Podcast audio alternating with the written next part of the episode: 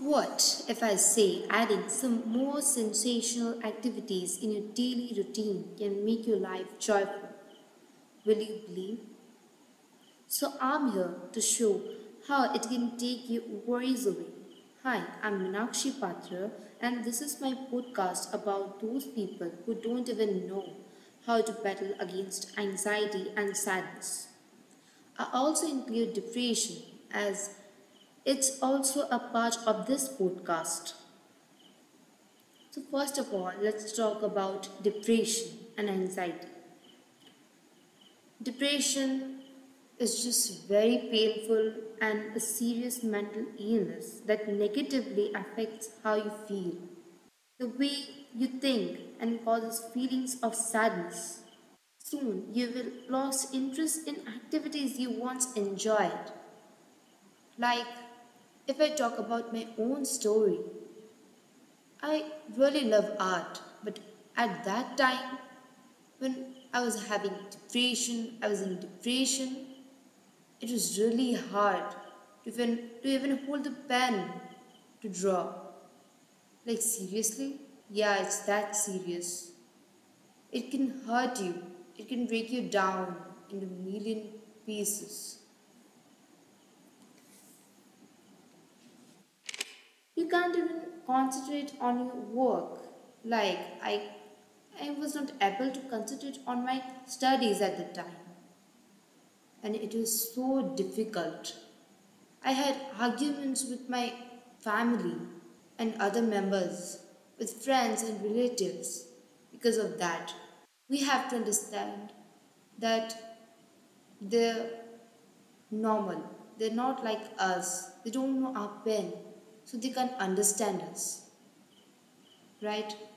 And after that, automatically you will get thoughts of death and suicide. Now, what is anxiety and what is the difference between these two? Anxiety is a feeling of fear, dread, and uneasiness. It might cause you to sweat, yeah, sweat a lot, and nervousness. You can't even go to school because of that, you know. And I have experienced. It's a horrible feeling feeling of fear of separation and feeling like disgusting. I can't even explain. It can be normal in stressful situations. You will get panic attacks at unexpected times. Yeah, and that's really horrible. That's terrible. Because it's about a night when I was just about to sleep and the door was closed I opened my eyes and I was sweating a lot. That night was like a nightmare because I screamed and cried and ran to my parents' room and told them about my first panic attack and how I felt. The fear of losing your friends and relatives and feeling heartbroken again that someone will come and break your heart again.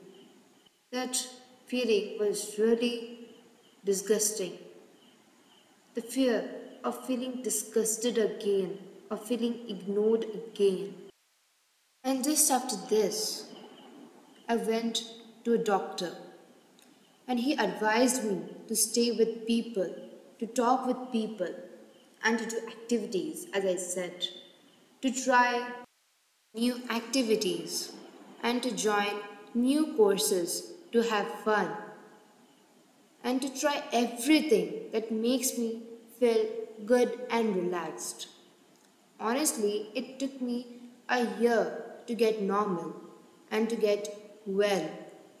It was not that easy, but one day I thought to move on and to stop overthinking. And finally, I tried some activities like gardening, art, scrapbooking, and baking, cooking, and many more.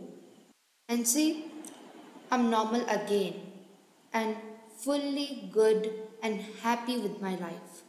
So, you have to try some new activities like adding positive energy can take all your negativity away.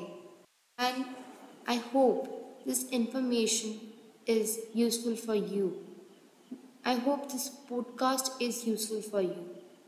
So, thank you for being with me for five minutes.